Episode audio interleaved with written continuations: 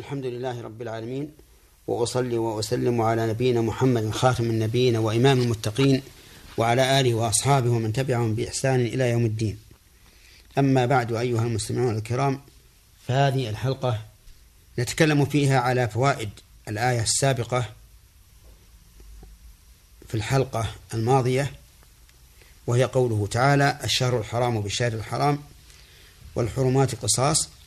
فمن اعتدى عليكم فاعتدوا عليه بمثل ما اعتدى عليكم واتقوا الله واعلموا أن الله مع المتقين.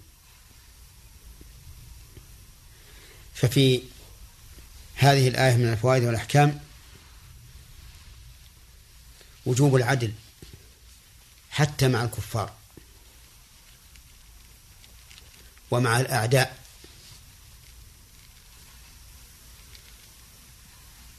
لقول الله تبارك وتعالى يا أيها الذين آمنوا كونوا قوامين لله شهداء بالقسط ولا يجرمنكم شنآن قوم على ألا تعدلوا. اعدلوا هو أقرب للتقوى واتقوا الله. أي لا يحملكم بغض قوم على ترك العدل بل اعدلوا فإنه أقرب للتقوى.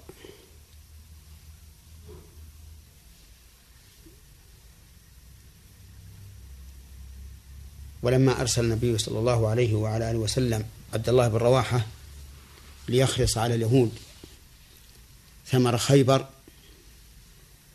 واجتمعوا إليه قال إني قد جئتكم من أحب الناس إلي وإنكم لأبغض إلي من أمثالكم من القردة والخنازير وإن حبي إياه وبغضي إياكم لا يمنع لا يمنعني أن أقول العدل. أو أن أقوم بالعدل. فقالوا له بهذا قامت السماوات والأرض.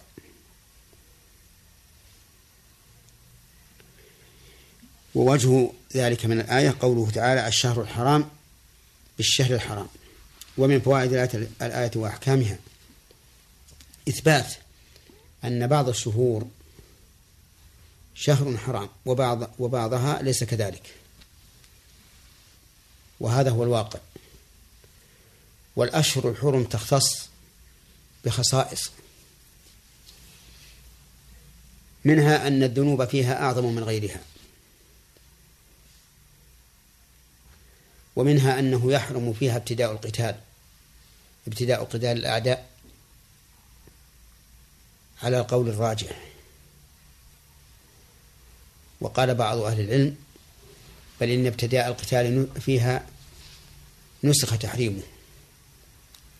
وأن ابتداء القتال للكفار فيها جائز كما في غيرها. ولكن الراجح أنه محرم عن الابتداء. إلا أن يبدأنا الكفار أو يكون القتال إتماما لقتال سابق فإنه لا بأس به. ومن فوائد الآية الكريمة وأحكامها إثبات القصاص. في غير النفس والأطراف. لعموم قوله والحرمات قصاص فمن اعتدى عليكم فاعتدوا عليه بمثل ما اعتدى عليكم. وليعلم أن القصاص في النفس ثابت بالقرآن والسنة. قال الله تعالى يا أيها الذين آمنوا كتب عليكم القصاص في القتلى. وقال النبي صلى الله عليه وعلى آله وسلم لا يحل دم امرئ مسلم إلا بإحدى ثلاث الثيب الزاني والنفس الثيب الزاني والنفس بالنفس. لكن لذلك شروط معروفة عند أهل العلم. وأما القصاص في الأطراف والأجزاء فقد دل عليه القرآن والسنة أيضا. قال الله تعالى وكتبنا عليهم فيها أن النفس بالنفس والعين بالعين والأنف بالأنف والأذن بالأذن والسن بالسن والجروح قصاص وقال النبي صلى الله عليه وعلى آله وسلم لأنس بن النضر كتاب الله القصاص. فتؤخذ اليد باليد والرجل بالرجل والعين بالعين والأنف بالأنف والأذن بالأذن حسب ما تقتضيه الشريعة من الشروط التي ذكرها أهل العلم رحمهم الله.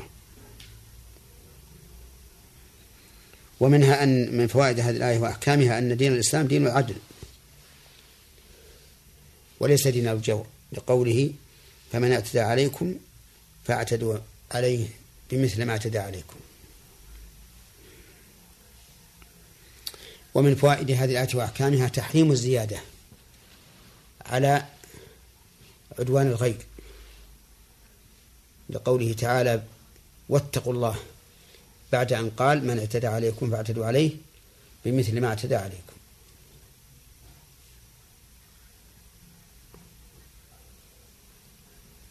ومن فوائد الآية الكريمة الغاية الحميدة التي يصبو إليها كل مؤمن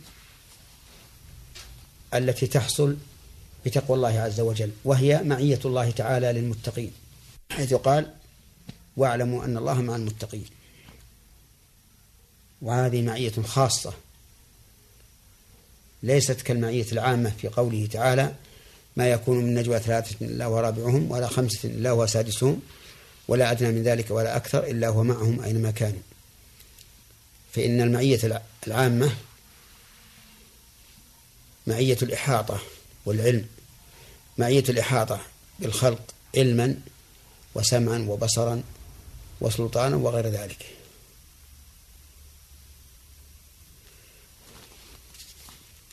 وأما المعية الخاصة فهي معية النصر والتأييد وتكون للمؤمنين وللمتقين وللمقسطين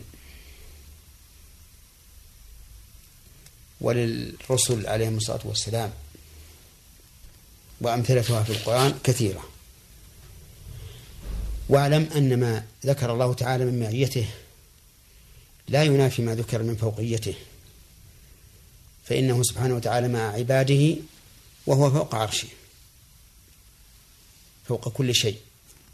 كما جمع بينهما في قوله تعالى هو الذي خلق السماوات والأرض في ستة أيام ثم استوى على العرش يعلم ما يرجو في الأرض وما يخرج منها وما ينزل من السماء وما يعرج فيها وهو معكم أينما كنتم والله بما تعملون بصير. فبين سبحانه وتعالى في هذه الآية أنه استوى على العرش. والعرش هو أعلى المخلوقات. ومعنى استوائه تبارك وتعالى عليه أنه على عليه. وهذا علو خاص غير العلو الشامل لجميع الخلق. يقول جل وعلا ثم استوى على العرش يعلم ما يلزم في الأرض. وما يخرج منها وما ينزل من السماء وما يعرج فيها وهو, وهو معكم أينما كنتم. يعني في أي مكان كنتم فالله معكم. لكن ليس المعنى أنه معنا بذاته في الأرض بل هو جل وعلا معنا وهو في السماء. ولا غرابة في ذلك. فها هي العرب تقول ما زلنا نسير والقمر معنا. ويعدون ذلك كلاما حقيقيا مع أن القمر موضعه في السماء. ومن فوائد الآية الكريمة وأحكامها أنه ينبغي للإنسان إذا فعل أسباب النصر من التقوى وغيرها أن يثق بوعد الله تعالى وأن الله معه. لأن من لم يثق بوعد الله لم ينتفع. بوعده إذ أنه يفعل وهو في, وهو في شك مما قال الله تعالى أو تردد وحينئذ لا ينتفع بهذا بل قد يؤدي ذلك إلى كفره إذا شك في مدلول خبر الله تعالى. أسأل الله تعالى أن يجعلنا جميعا مع المتقين المؤمنين المفلحين. إنه على كل شيء قدير. والحمد لله رب العالمين وصلى الله وسلم على نبينا محمد وعلى آله وأصحابه ومن تبعهم بإحسان إلى يوم الدين. وإلى هنا تنتهي هذه الحلقة من حلقات من أحكام القرآن الكريم وإلى حلقة قادمة والسلام عليكم ورحمة الله وبركاته.